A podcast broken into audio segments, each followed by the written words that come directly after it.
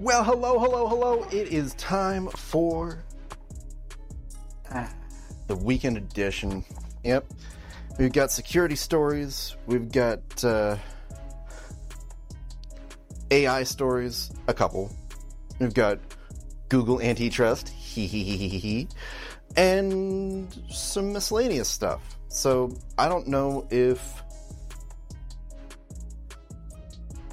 my co-host will be riding shotgun with me this morning. If he comes on in the middle, he comes on in the middle. Um, but we're going to have a good time either way. So let's get to it, shall we? You know, and obviously be sure to like, subscribe, share, all that sort of good stuff. Leave me a comment. Hey, if you want to interact during the show, I've got uh, live chat set up, so we can we can roll that way. All right. So, first story of the day, we're gonna beat up on Apple a little bit because why not? why not, indeed? Um. So yeah. Remember oh guy, it's probably been three or four months, something like that, since I since we first start since we first talked about this particular story. Um, AirTags. If you're using them, maybe think about stop. It's pardon me. Maybe think about stop because the reality is these things are in- incredibly insecure. Um, like stupid insecure. AirTags, problematic, eh, almost in the extreme at this point. Um, I strongly suggest that you not use AirTags because they're so easy to access that data stream. Like it is kind of nuts. Um, they're now in this class action that I talked about three, four, maybe even five months ago now. Um, the parties to this class action are alleging that the AirTags have actually been used to facilitate murder. Um, so two women who both faced stalking incidents with the help of Apple AirTag. The class action lawsuit has since added more than three dozen other plaintiffs. Ouch. I think Apple's in trouble here. Um, they're now arguing that AirTag based stalking can sometimes end in violence. Well, that's kind of the nature of any stalking, isn't it? Um, I don't want to make light of stalking at all. Um, it's terrible. It's terrifying.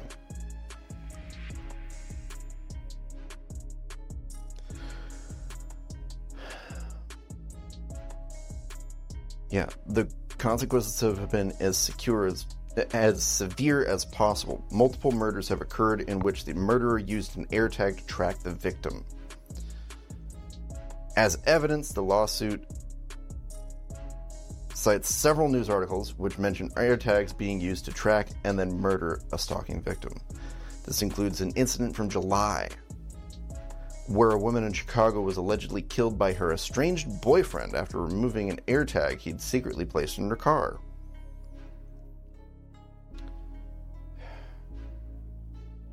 we got to be careful, people. We got to be real careful. Like it's it's not no joke at all. This is not how things should be. Um,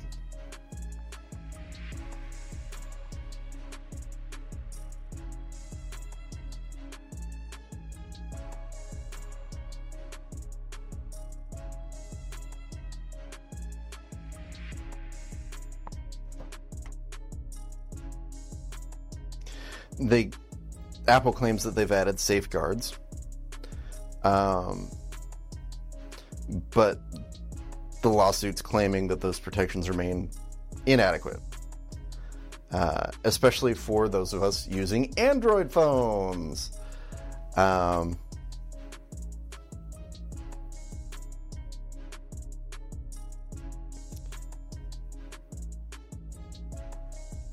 Apple has yet to respond publicly.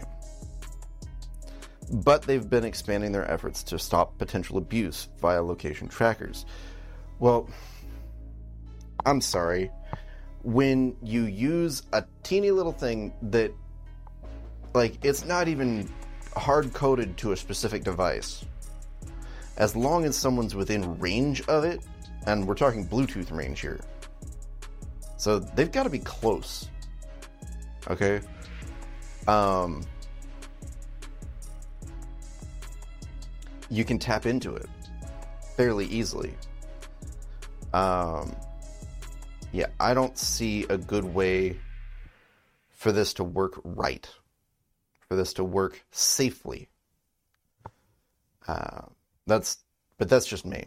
And you know, if you guys have been around for a while, you know I'm not a huge fan of Apple at all.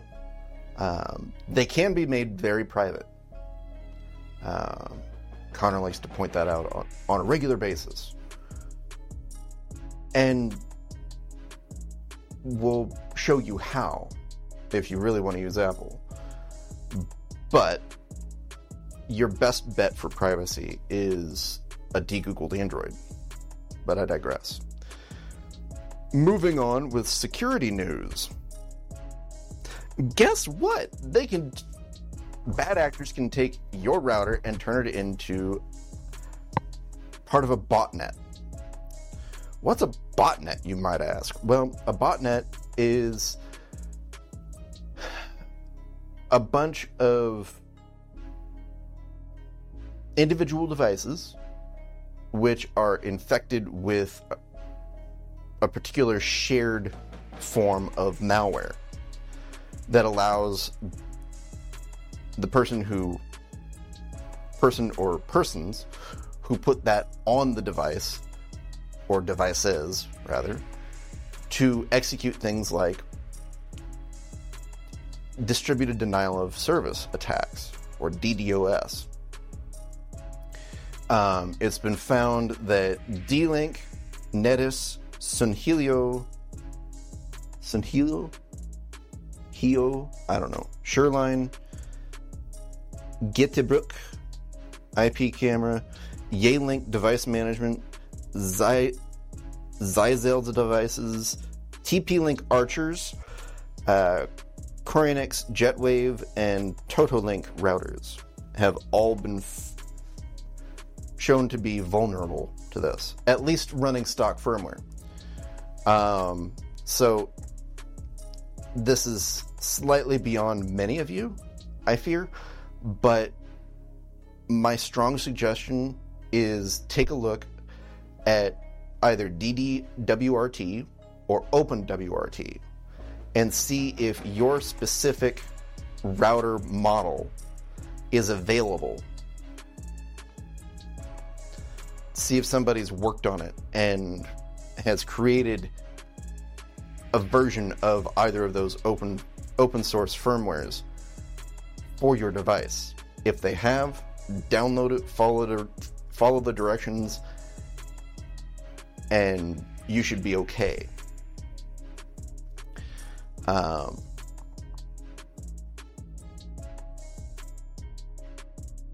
so yeah, there have been thousands of devices.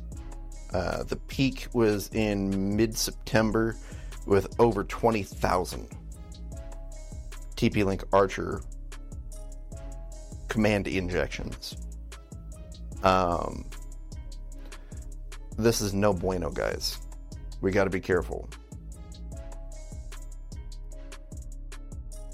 D links are actually targeted the most.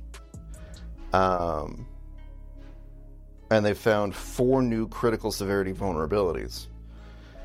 Um, Oh boy. Gee whiz, D Link. Better deal with that, huh?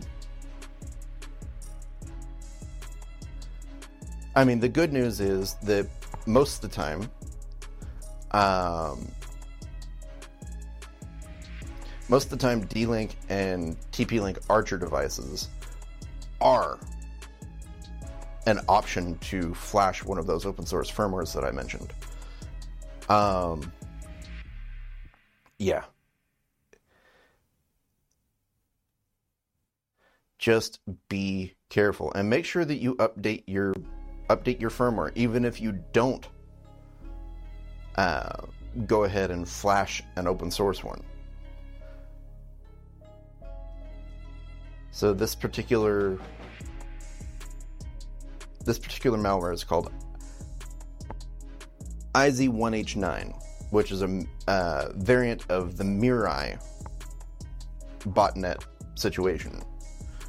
Um, turns routers and other Internet of Things devices into remote controlled bots for large scale network attacks.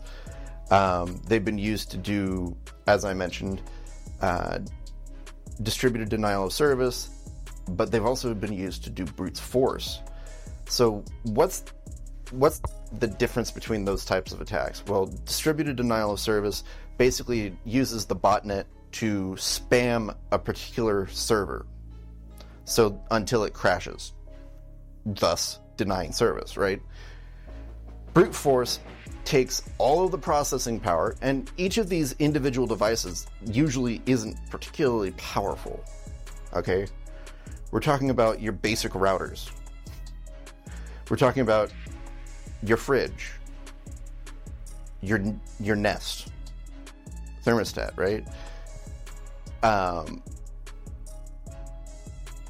but put aggregated, there's more than enough processing power to say brute force a strong password and gain illicit access to something. That's the point of those sorts of things.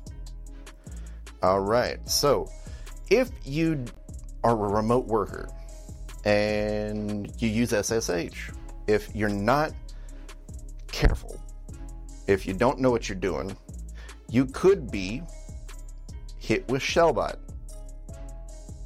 Okay. Um, so Shellbot basically transforms I, traditional IP addresses into hex form, which gets past um,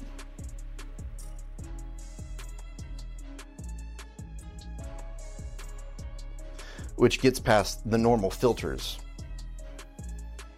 because you know mo- most of the time we're not thinking about hex necessarily um, I know I don't tend to, um, unless I'm dealing with IP6 directly, which I often don't. But yeah, so I sent this particular link, link to Connor yesterday, and he's like, eh, "It's no big deal, um, if you know what you're doing." So, yeah, it uses the uses the hex IPs to infiltrate poorly managed Linux SSH servers and deploy DDoS. Um, Shellbot or Perlbot is known to breach servers that have weak SSH credentials by means of a dictionary attack, with the malware used as a conduit to stage DDoS attacks and deliver cryptocurrency miners. Woo! Which those things are just nasty. You guys, I mean, they are nasty. Um, you think that your system is clean, and then you get hit with one of these stupid things, and well, your server gets hit with one of these stupid things, and all of a sudden, all your processing power gets sucked right out the window. And you got to figure out what the heck's going on with that server.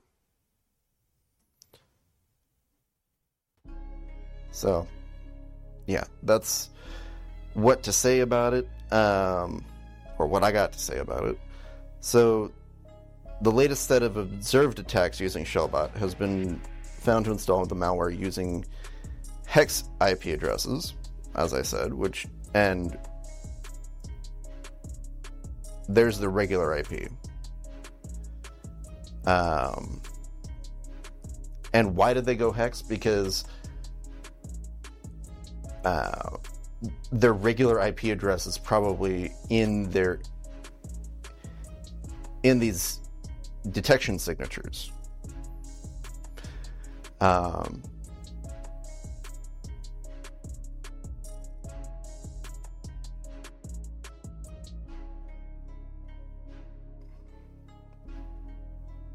so yeah, um, just be careful. Like I usually say. Um, moving right along, we've got Darkgate. Um, this actually is probably the exact same thing as this. Let's see. Maybe not, but we'll talk about we'll talk about that one next. So Darkgate is spread, spreading via messaging services, posing as PDFs. Um, through who the heck still uses Skype? Come on, people. I thought Skype was dead, but through Teams. Um, in these attacks, the messaging apps are used to deliver a visual basic for applications, or VBA loader script, which masquerades as a PDF document. Which, when opened, again, don't open crap. Don't open crap. Stop it. Just stop. Simmer down. You, you don't have to open everything that comes to your to your team's messages, okay? Especially if it came from somebody outside your organization. Just like with email, make trust but verify. And if the verification fails, stop. Don't open it. Okay? So it when you open it, it triggers the triggers the download and execution of an auto IT script designed to launch the malware. It's unclear how the originating accounts of the of Teams, because who the hell uses Skype?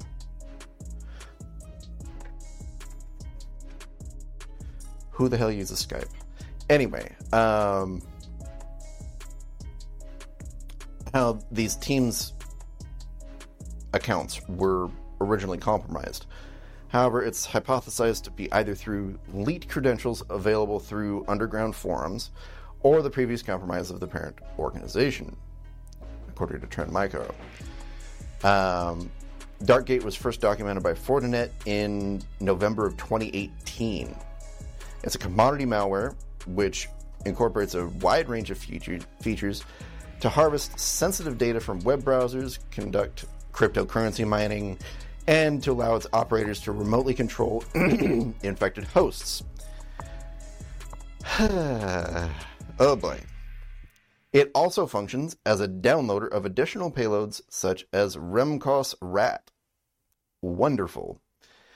Um, so yeah, it's commodity malware, which means it's basically malware as a service. The fact that that exists, you guys, we need to wise up. We need to wise up. Because if we don't, we're just going to keep getting hit. And, you know, even after we do wise up, they'll keep trying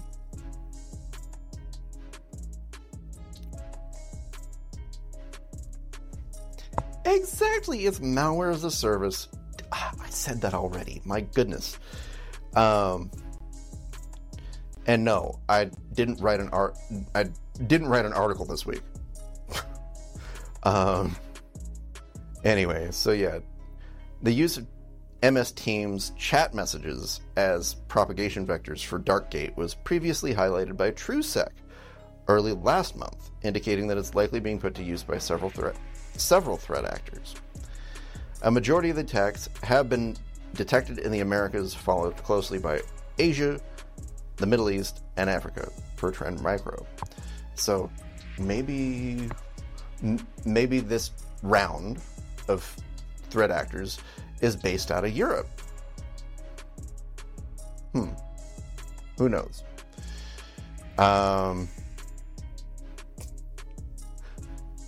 the overall infection procedure abusing Skype and tra- Teams closely resembles a mal spam campaign reported by Telekom Security in late August, save for a change in the initial access route.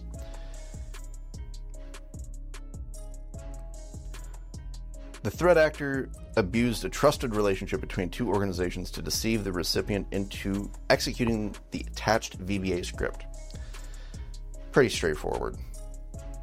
It's like most malware these days, it's all about social engineering.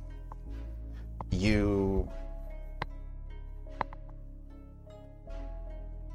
are on autopilot a lot of the time, right? So when you're on autopilot, you just mindlessly open things. Let's let's slow that down. Let's take that moment to think through what we're doing. Okay? Just just a moment. It doesn't take long. Doesn't take long. Um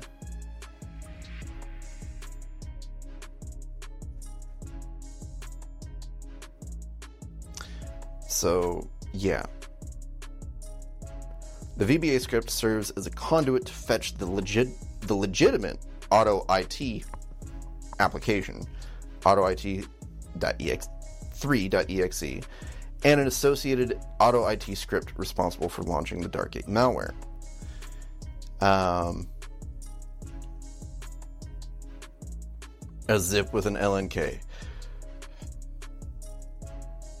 Guys, don't just open crap. That's the bottom line here. I'm, and I know Connor would say the exact same thing were he on today. Don't open shit. Even if it comes from somebody you know, before you open it, make sure that they actually sent it.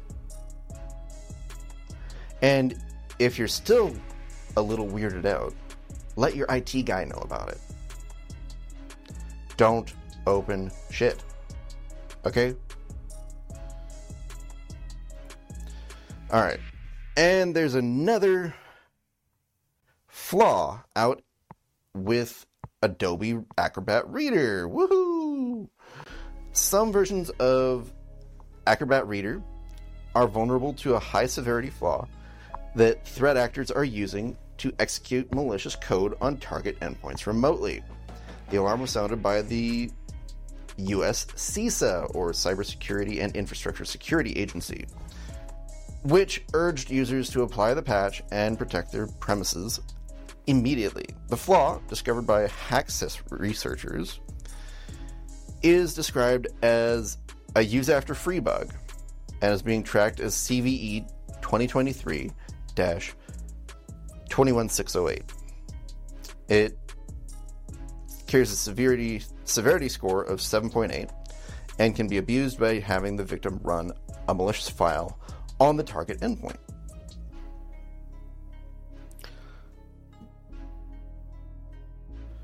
So it affects Windows and Mac. Again, if you're on Linux, you probably don't need to worry about it.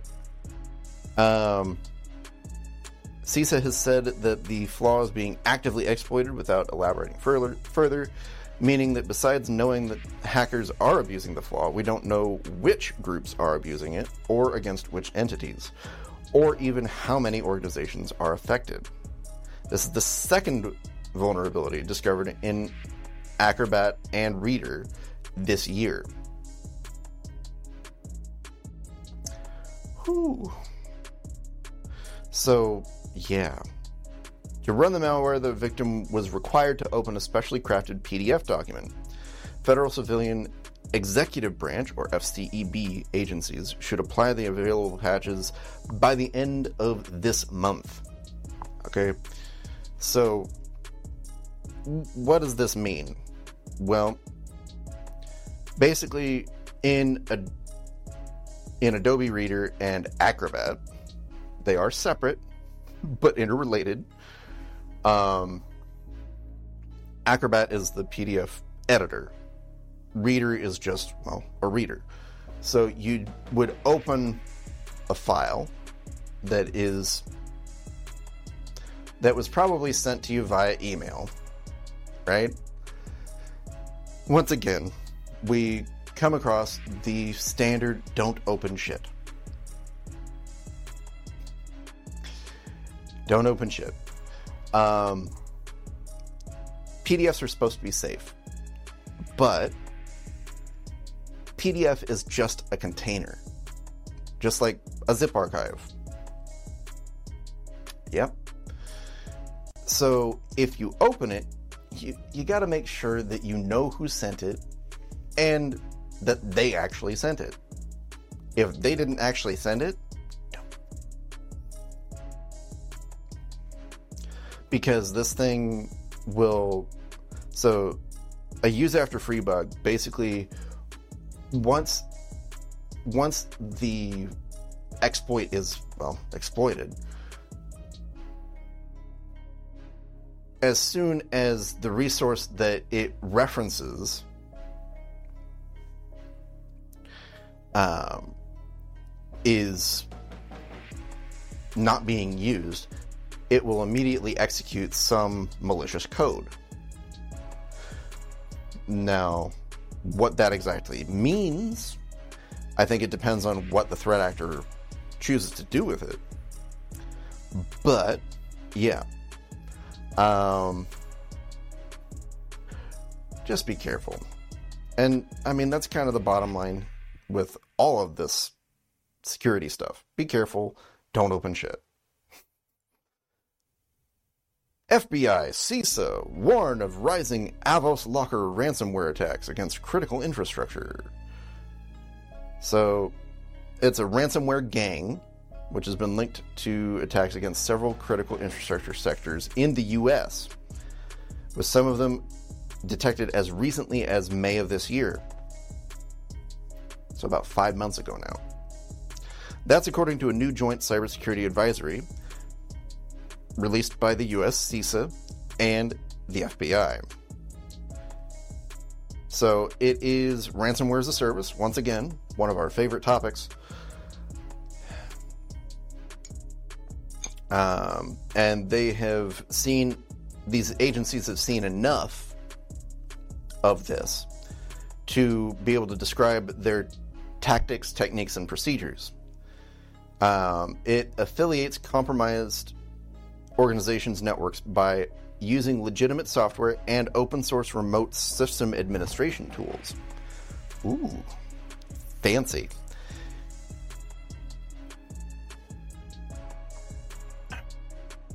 They then affiliate, or their affiliates then use exfiltration based data extortion tactics with threats of leaking and or publishing stolen data. The ransomware strain first emerged on the scene in mid 2021 and has since leveraged sophisticated techniques to disable antivirus protection as a detection evasion measure. It affects Windows, and Linux, and VMware, basically virtual machine environments. Um, a key hallmark of Avos Locker attacks is the res- reliance on open source tools and living off the land tactics, leaving no traces that could lead to attribution.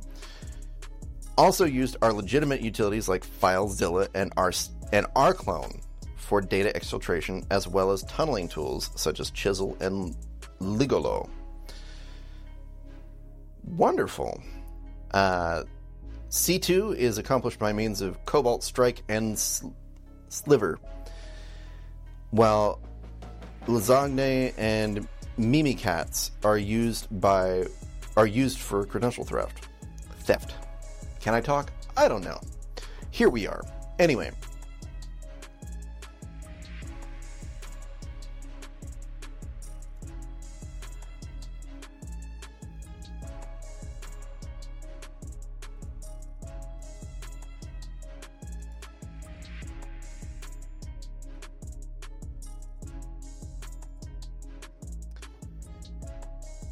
Anyway, so yeah, this is this is nasty stuff, guys. And the fact that they're using li- living off the land and open source stuff. That doesn't mean that these applications have been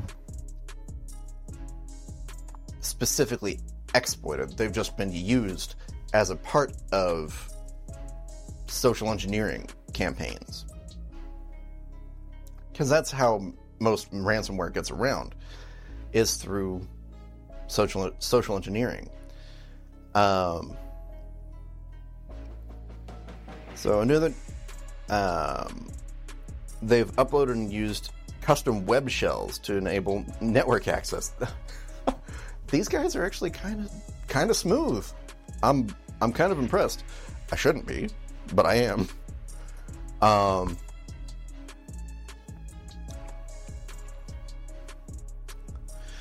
um, their attacks also employ custom PowerShell and Windows batch scripts for lateral movement, privilege escalation, and disarming security software. These guys might actually be kind of smart. Um, yeah. Another new component is an executable named netmonitor.exe that masquerades as a network monitoring tool, but actually functions as a reverse proxy to allow the threat actors to connect to the host from the from outside the victim's network. Wonderful. So, these agencies are recommending critical infrastructure organizations to implement necessary mitigations to reduce the likelihood and impact of Avos Locker ransomware and other ransomware incidents. Um, application controls, limiting the use of RDP and other remote desktop services, restricting PowerShell use, re- requiring phishing resistant multi factor authentication, segmenting networks. Yes, we talked about that last week. Seriously. Segment your networks, people make it just a little bit harder. Make it just a little bit harder. Just a little.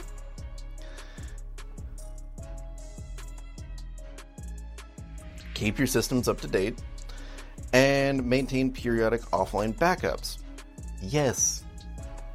All these things are simple, well, maybe not necessarily easy, but simple steps that everybody should be taking anyway. In other words,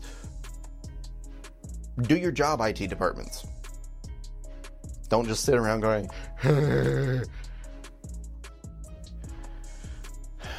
okay, so how do we limit the use of RDP? Well,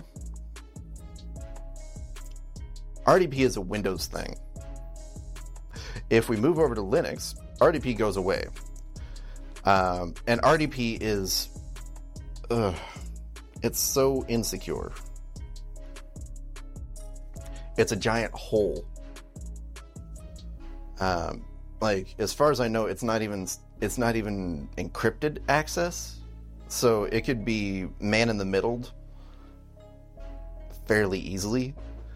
Um, if somebody was within the network already, which with this sort of attack methodology, eh, they would be. Um, so limit your re- limit the amount of time you spend remoting in. Uh, restrict PowerShell use. Most average users don't use PowerShell anyway. So on average user accounts, you can probably go ahead and disable it. Probably. Um, except for very specific moments when an IT get, an IT person actually has to run something in PowerShell. Doesn't happen very often. Anyway, requiring phishing resistant multi factor authentication. Duh. Again, we talked about this. This should be default by now. Um, yeah. Offline backups. So, what that basically what that means is you only periodically attach the whatever your backup solution is. and other than that, it stays um, air gapped. So maybe you want to run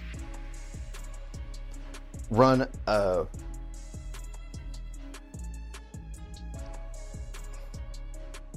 run a system-wide backup nightly when nobody's working.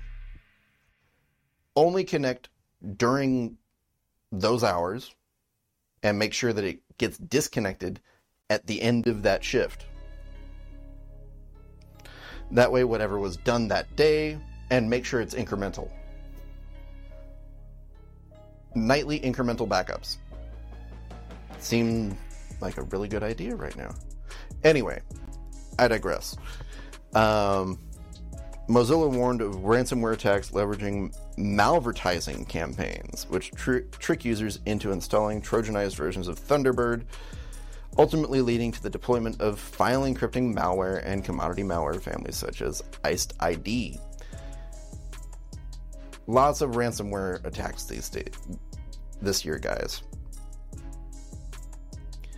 Um,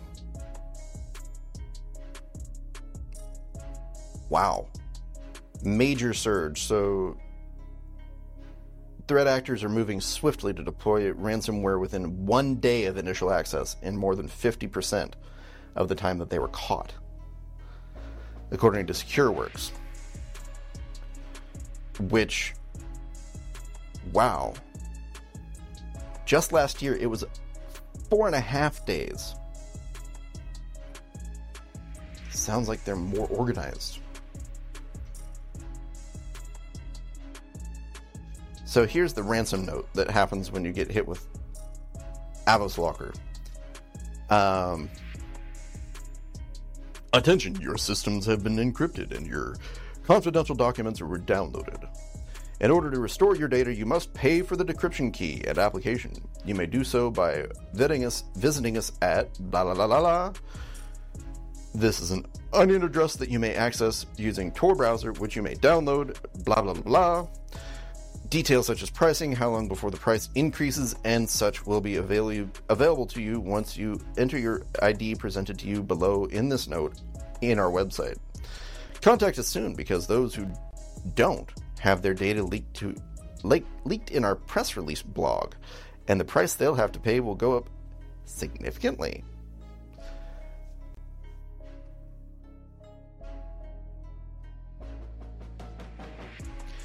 In more than 10% of incidents, this ransomware was deployed within the first five hours of a confirmed penetration.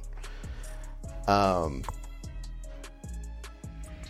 yeah, the the shorter amount of time it takes for you to actually act on something, you're less likely to be detected because it's not just sitting there in that network going do do do do.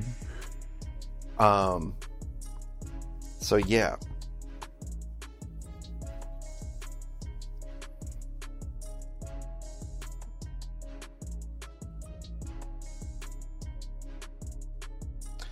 So yeah, be careful.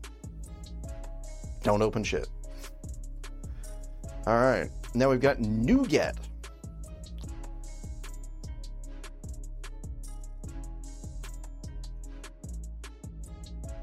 Fi- uh, researchers from Phylum recently discovered a malware campaign on the NuGet package manager for the .NET framework.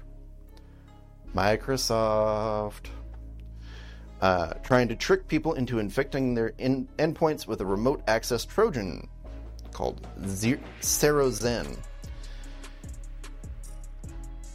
Or SeroXen or something, I don't know. Um, unnamed threat actors updated updated a malicious package called pathoschild.stardew.mod.building.build.config a typo squat of legitimate of a legit package with a similar name, pathoschild.stardew.modbuildconfig. Notice the missing periods there, or the additional periods. So, how do you get this thing? You typo when you're looking for .NET stuff on NuGet.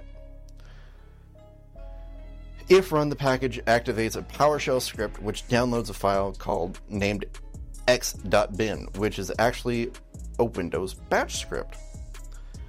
This file builds and runs another PowerShell script, which ultimately delivers the SeroXen rat, or remote access Trojan. For typo squatting attacks to work, the victims need to be distracted, burnt out, or plain reckless. In this instance, the attackers went a little further to try and build legitimacy. They artificially inflated the dart the download count. So while the proper package has some 80,000 downloads, the malicious one has more than 100,000 or appears to. That way when the developers with a little more due diligence done might still be tricked into downloading the wrong package. SeroXen is described as off-the-shelf malware costing 60 bucks for a lifetime bundle. The fileless rat combines the functions of Quasar Rat, the R77 rootkit, and the Windows command line tool Near Command, CMD. Sorry. Uh, the Hacker News reports. Um,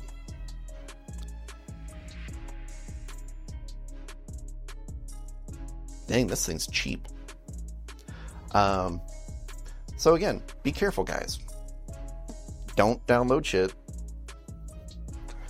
Um, if you're if you're a dev, be careful.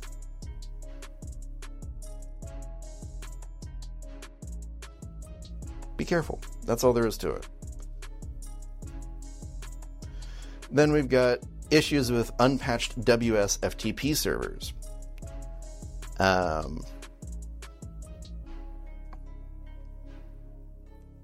Sophos X Ops is the cybersecurity group which found these new vectors. A relatively unknown threat actor going by the name Reichsadler Cybercrime Group.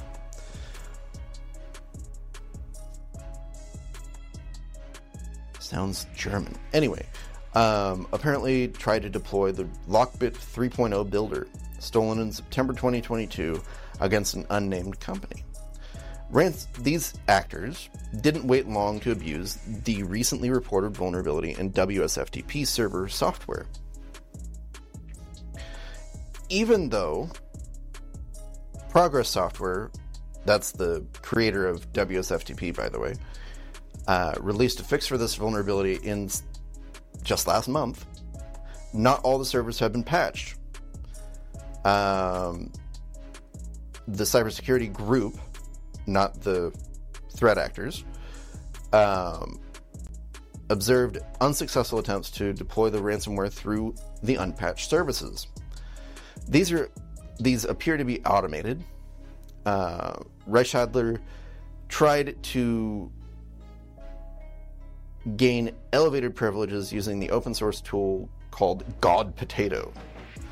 Even though the attempt failed, they still left a ransom note demanding $500 in cryptocurrency. huh. That's bold. You fail in an attack and you try to get somebody to pay you. Huh. That's. Yeah. I don't know. This, the researchers speculate, means that the attackers are either inexperienced or they automated an attack in which they targeted numerous companies, or both. A Shodan listing showed almost 2,000 vulnerable instances, according to Bleeping Computer. Um, so, yeah, update your stuff, guys. Update your stuff. Make sure your servers are up to date. That way, these vulnerabilities get patched quicker. It's that simple. And this is kind of um, a mix between AI and security. um,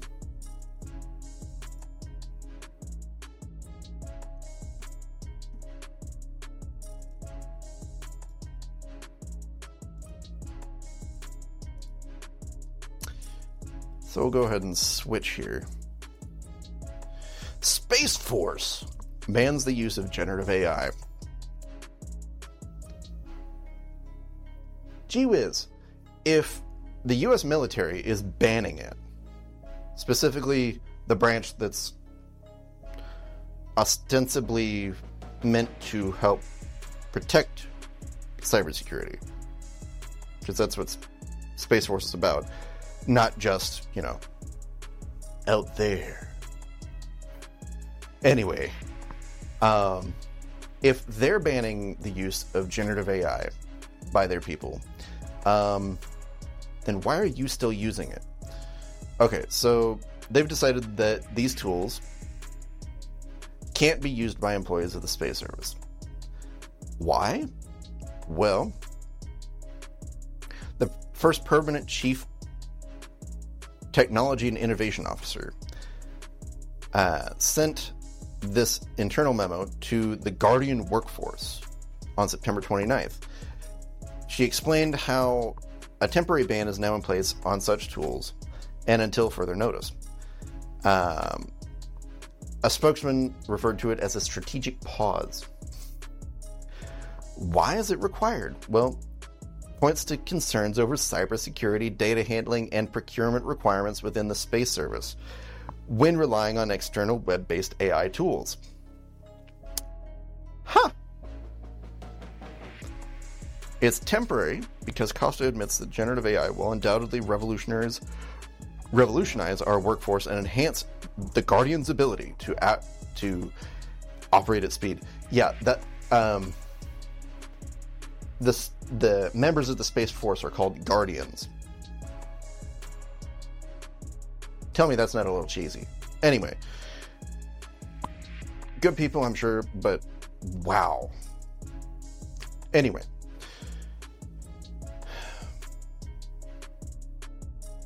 I mean, I suppose it. Would, I suppose it's better than calling them spacemen. You know, you've got sailors and airmen and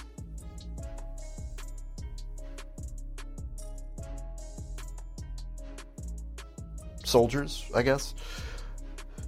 So, Guardian sounds better than just saying, well, I'm a spaceman. anyway, I digress. Um, so, yeah. They're realizing that it's dangerous right now. That wild, you know, that Wild West thing that Connor and I have been talking about whenever we talk about AI, that was spurred by Microsoft's giant influence, outsized influence on OpenAI starting about a year ago, which took it from, well, we'll release it when it's ready, when we have good privacy and security safeguards in place to we're releasing it now. Mm-hmm. Anyway, so yeah.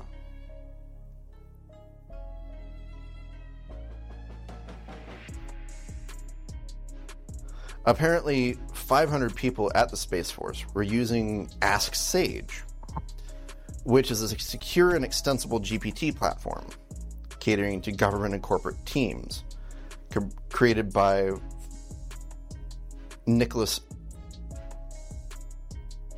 Chaillan, I guess. Um, yeah. So the Space Force is no longer allowed to use that, at least for the time being. So, again, be careful with AI, everybody. Be careful with AI. Um, your data, once you put it in there, is no longer your data. Um, also, anything that you post online will probably be crawled and used to inform these large language models. Um, and by the way, ChatGPT is completely out in the wild now. Again, able to open to access the open web and get current information which I suppose is very convenient for its users, but it's kind of terrifying for anybody who creates content um, and cares about their intellectual property, which I do. Um, so, yeah, there are ways around it. Um, I, I just strongly suggest that you not use it as much as you can not use it, okay? And good guy Google, I guess. Um, so, like Microsoft, they're going to protect their enterprise users from copyright claims, assuming that those enterprise users were, you know, using Bard within or uh, once it's completely rolled out, the Bard powered Google Assistant or, you know, Gmail search, um, all these things, which, as long as you're using thing using it within the realm of their safe bubble, um, they'll protect you. If they find that you intentionally sought out using copyrighted material, they're going to um, they're not going to protect you.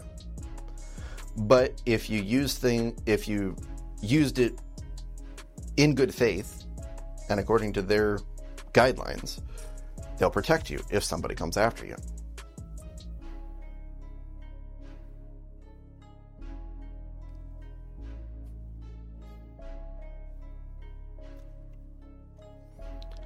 So, yeah. There's that. And Amazon, not to be outdone, is investing about $4 billion in Anthropic. They're like, guys, we're still over here. We, we do AI too. And the Amazon AI is terrifying. How well it knows you as an Amazon user. You know those suggestions they give you? Uh, yikes. Anyway, so Amazon and Anthropic up to four billion dollars and taking a, and Amazon's taking a minority stake in the in Anthropic. Um,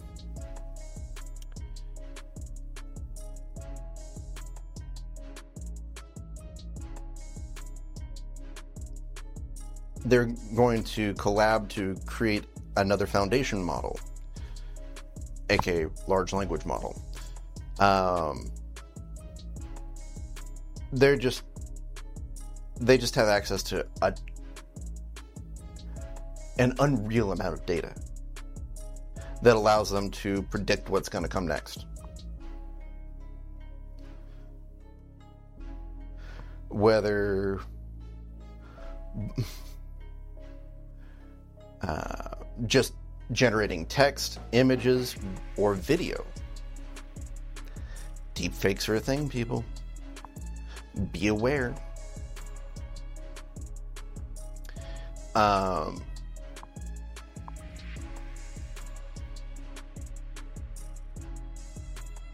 Amazon feels like they're playing catch up. Um, and Anthropic has their own uh, AI model called Claude, which is not as good the last I te- the last time I checked. Um, Anthropic was founded by alums from OpenAI. Um, yeah.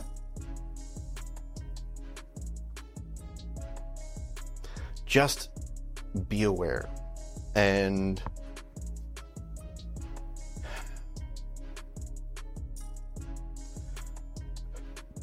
take solace, I guess, in the fact that anything from me is going to be from me. I'm I will not use ChatGPT. I will not use Claude. I will not use Bard or any of these other big tech AI models or chatbots. Um, because I feel like that short circuits things. That it's kind of like cheating. It's like a cheat code. And uh, yeah, no, I'm not into that. Um, anyway, so yeah.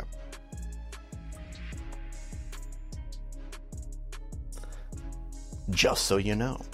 And on to the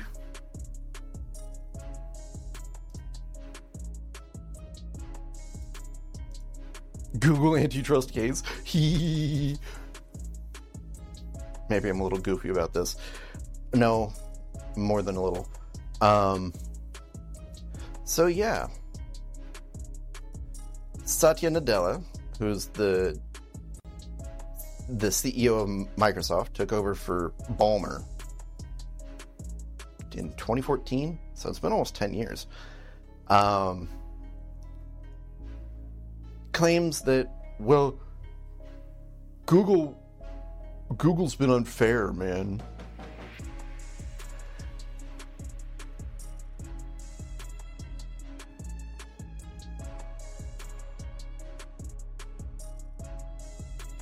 And this guy's been around Microsoft for a long time, for like 25 years.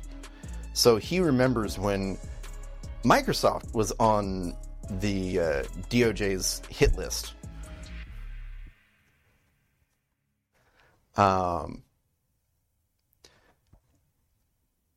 so yeah, the Justice Department is alleging that Google has abused the dominance of its ubiquitous search engine to throttle competition and, invita- and innovation at the expense of consumers. Which sounds a whole lot like uh, IE, uh, IE versus Navigator back in the day. Um, the, micro, the Microsoft CEO said that Google's dominance was due to agreements that made it the default browser on smartphones and computers. He downplayed the idea that AI or more niche search engines like Amazon or social media sites have meaningfully changed the market in which Microsoft competes with Google. He said that users fundamentally fundamentally don't have much choice in switching out of default web browsers on cell phones and computers. I, I disagree. If we're talking about web browsers, okay, you can always use something that's based on Gecko or WebKit versus Blink all the time. By the way, Blink is the engine behind Chrome. And obviously, with Chrome, they default the search engine to Google. And most browsers are the same way. Because unless you actually care about the uh, fairness, we'll say, of the results you are calling up, and actually care to not be barraged with ads on the first page or two of your Google search, um, then Google's just fine. But if those things bother you, if you would rather not have a strong leftist slant, a strong narrative slant in your search results, then maybe try something else. Maybe take a look at Brave. Maybe take a look at um, LibreWolf, which is an open source project based on Firefox. Um,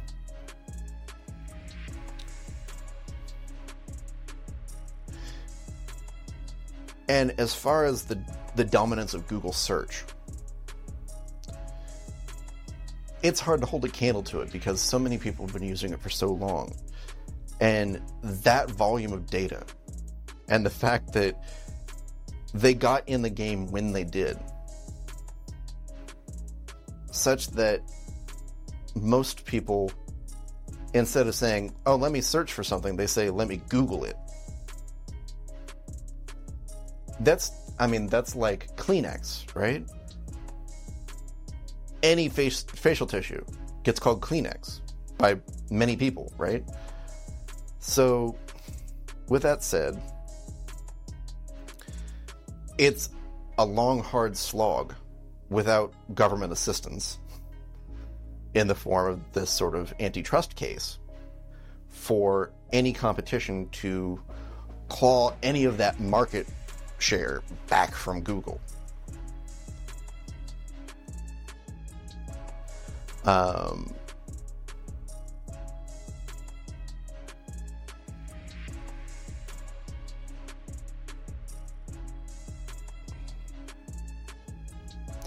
but yeah, it's. I think Google's going to get slapped. I don't know how hard. Like, I would love to see Google get disenfranchised. I would. Um, because it's too big. It's too dominant. And as much as I hate to admit it, it's hard to hold a candle to it. Unless you're really concerned about having fair search results. Connor's been using Yahoo search, which uses a pre um, pre a pre Bing chat Bing, which I mean the results are actually pretty fair from what he said. Um, so maybe take a look at Yahoo search. And I haven't done a Yahoo search in a long time. Probably close to 20 years. Um,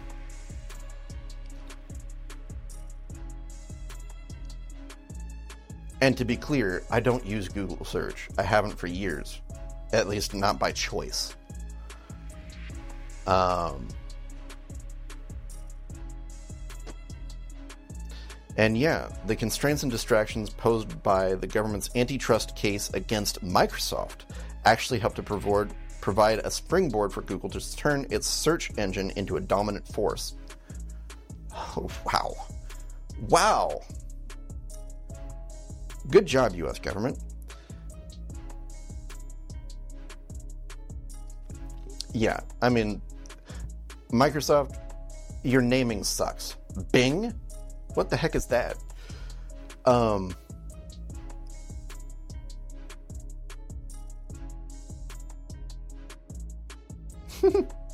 Microsoft even tried to buy Yahoo for more than $40 billion, um, which was rejected.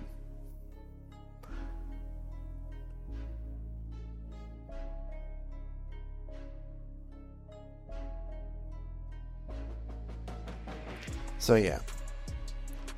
I think Google Google's going to get slapped. Again, I don't know how hard. We'll see. I I hope it's really hard. I hope they get disenfranchised. I hope their um, search gets split off from their Android development, gets split off from um, the you know the Google the Google Workspace or whatever it is that they're calling it now. Um, you know, the Gmail, the Google Drive, Docs, etc. All these things should be separated because that is monopolistic. Plain and simple. Um, now, given they're easy to use, I applaud them for that. But where does all that data go? And by the way, your the EULA that you signed, the end user license agreement that you signed without actually reading it, uh, gives them the right to peruse all your data that cross their servers. So, if you want to use it, encrypt all the files you upload. Uh, if you want to use Gmail, I suggest just using it for like a spam box. Don't do anything else with it.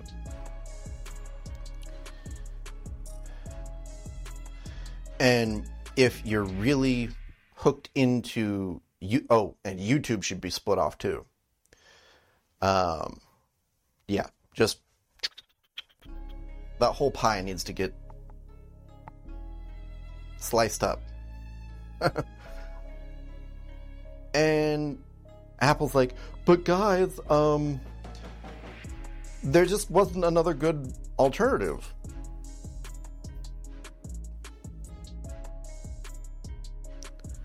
So we had to do Google and we had to sign this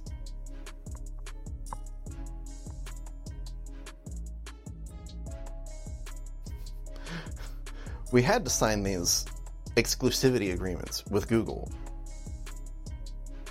because it just didn't make sense for our users to use anything else because Google's so good. And, well, yeah, it has been. Except for that whole spying thing and that whole algorithmically uh, sorting and inserting all sorts of ads into your search results thing. Um,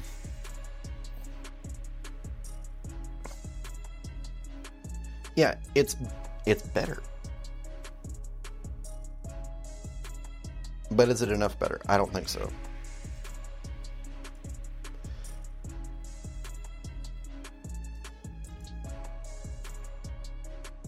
And on to miscellany.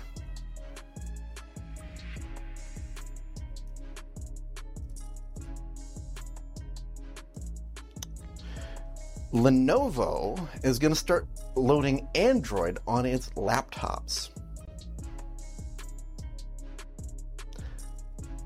Watch out, Windows. Hmm.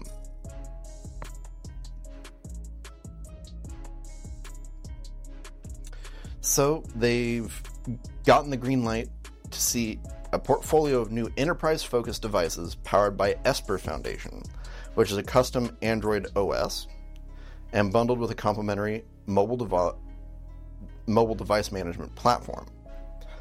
Again, remember, this is for. this is to make it easier for enterprise level IT departments to manage devices. This is not for your typical end user. Okay, just being clear. The first device using running Esper Foundation is the Lenovo ThinkCentre M70A, which is an AIO de- desktop fitted with a 12th up to a 12th gen i9 with 16 gigs of DDR4 and up to a, a half terabyte SSD. Uh, followed up by the M70Q, the M M90N-1 Internet of Things device, and the ThinkEdge SE30 V2 by the end of the year. Uh, Esper Foundation is based on Android 11, so it's a little old, and has customizable branding, branding, sorry, peripheral compatibility, and quarterly security patches, and three years of support. The MDM cert system remotely deploys, manages, and updates devices from a single view. Very convenient for IT guys. Seriously. Uh, I'm concerned that it's based on Android 11. That's like what three or four years old now. Um, yikes. Um,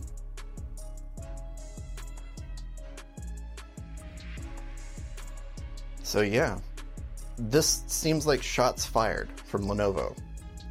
Like they know how broken Windows is. And a properly deployed Android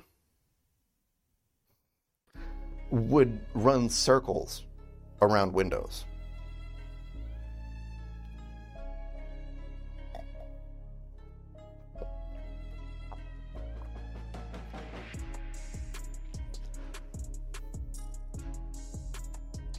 So yeah, this is shots fired across Windows bow as well as Chrome OS and you know Lenovo does Chrome OS as well.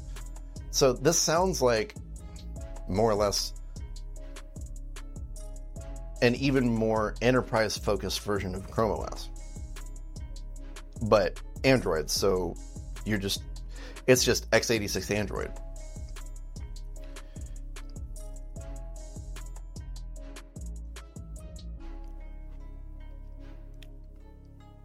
This, I mean, this sounds like a good move for them, actually. I'm kind of surprised it didn't happen sooner. Android's mature enough. Android x86 is mature enough. I can see this going a long way because it will unify how people are interacting with their devices from their phones to their computers. That that unicorn of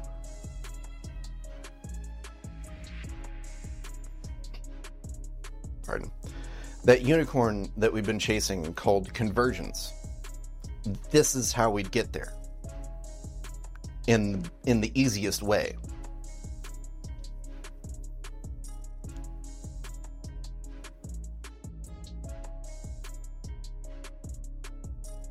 So this is aimed at retail, hospitality, and healthcare.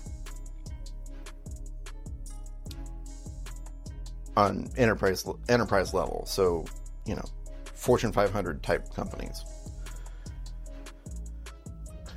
Um,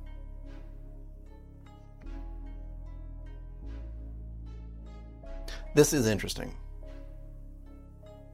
So we'll see how this goes, and we'll see if Esper makes inroads with HP and Dell.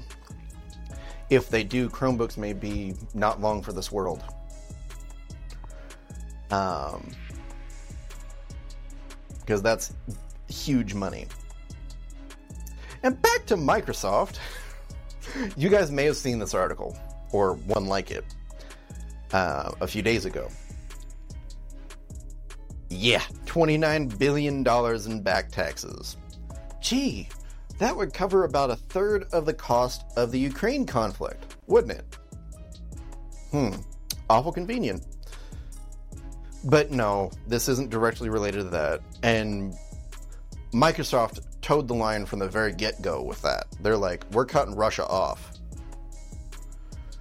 Um, which actually wound up helping Russia more than it hurt, um, in my opinion, because it forced the Russian Federation and businesses within Russia to more quickly migrate over to more secure platforms like, oh, Linux. Anyway, so this audit has been ongoing for about 10 years.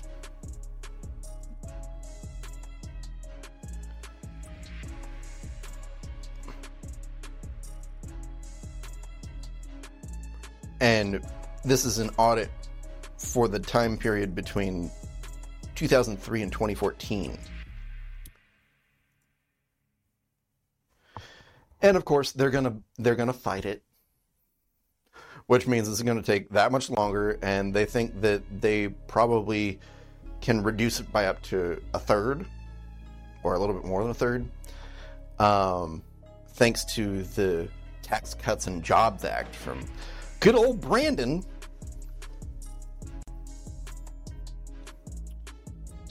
Oh wait, actually that wasn't a Brandon, that was a that was a Trump. Um so we'll see. We'll see what they actually wind up having to pay, but this is not even it, like when last year they had 83 billion dollars in in operating income that's not that that's that's huge. That's not overall revenue. That's operating income, guys.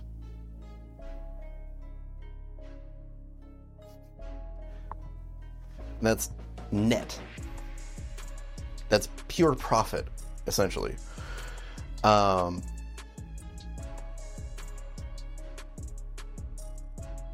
So yeah, we'll we'll see if this actually, how much this actually affects them, and how soon.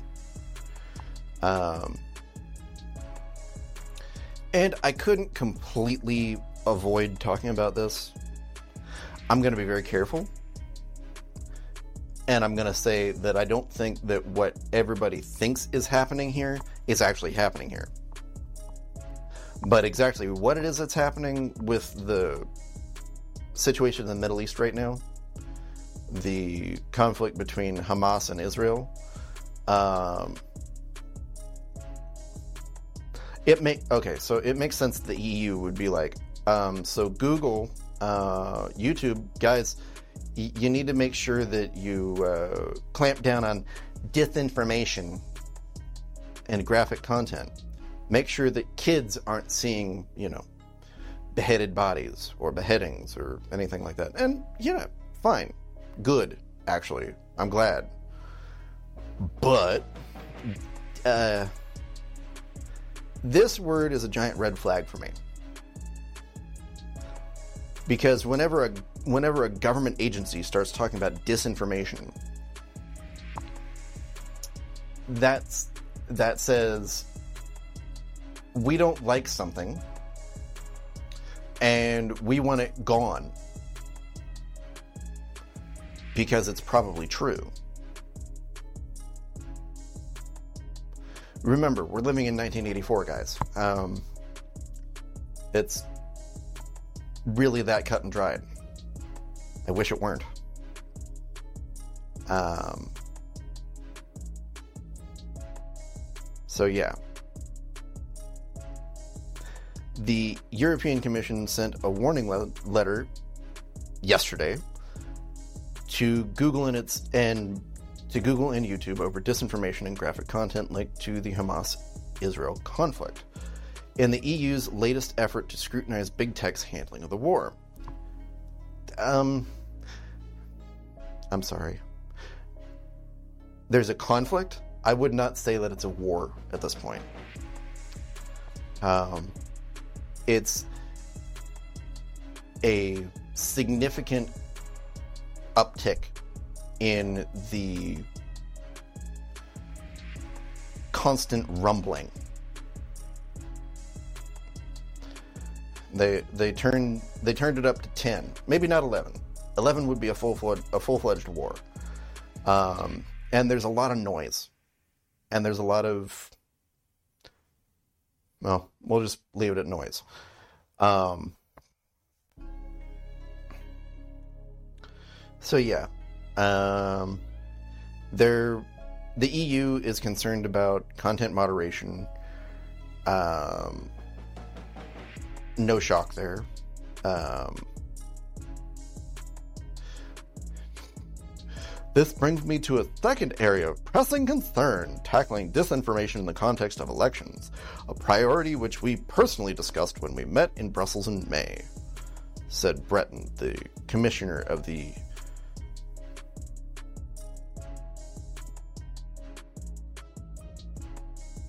the European Commissioner.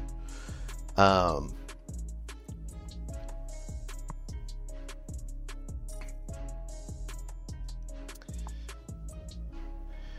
yeah. Disinformation around elections. I'm sorry. Trump won. I'm, I'm just going to say that right now. It was stolen. Because, I'm sorry. How did a guy who can't even climb stairs without tripping how did a guy who barely left his basement during a president, presidential election win 81 million votes? How did that happen?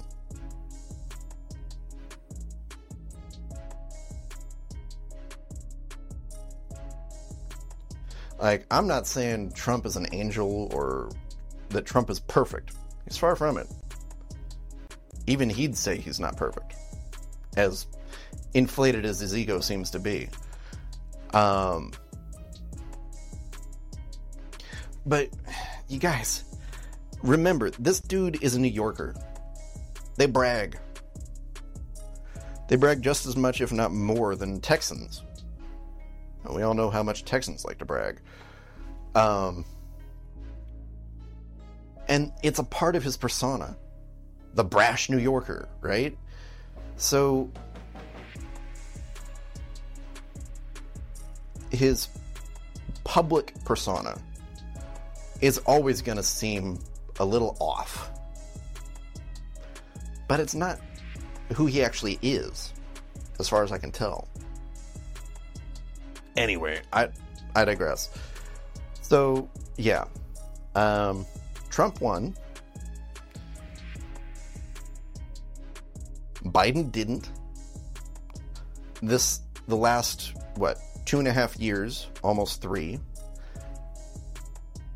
Uh, shouldn't have happened. But I'm wondering if a lot of people just needed to be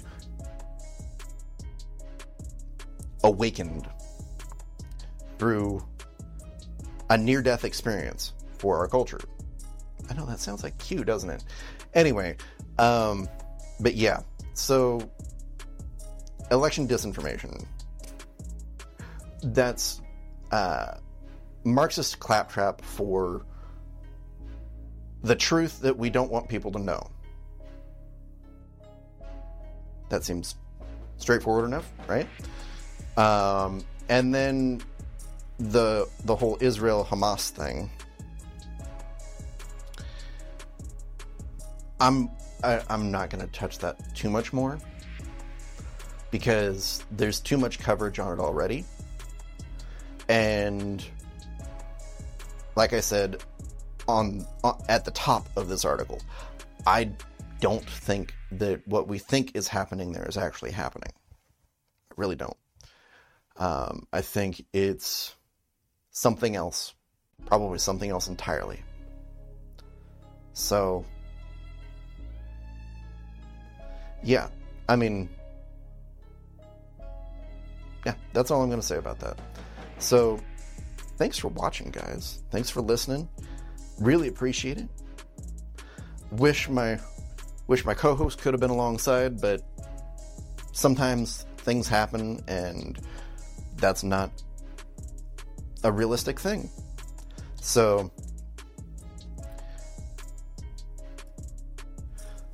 again, thanks for watching. Thanks for watching. Don't ever forget, let's go, Brandon. Toss me a like, especially if you stuck around this long. Subscribe, follow, all that sort of good stuff. Share it with somebody who may need to know about cybersecurity. Um, maybe your IT guy needs uh, needs needs an update. Uh, drop me a comment down below. Um, music, of course, is Warzone by Anno Domini Beats.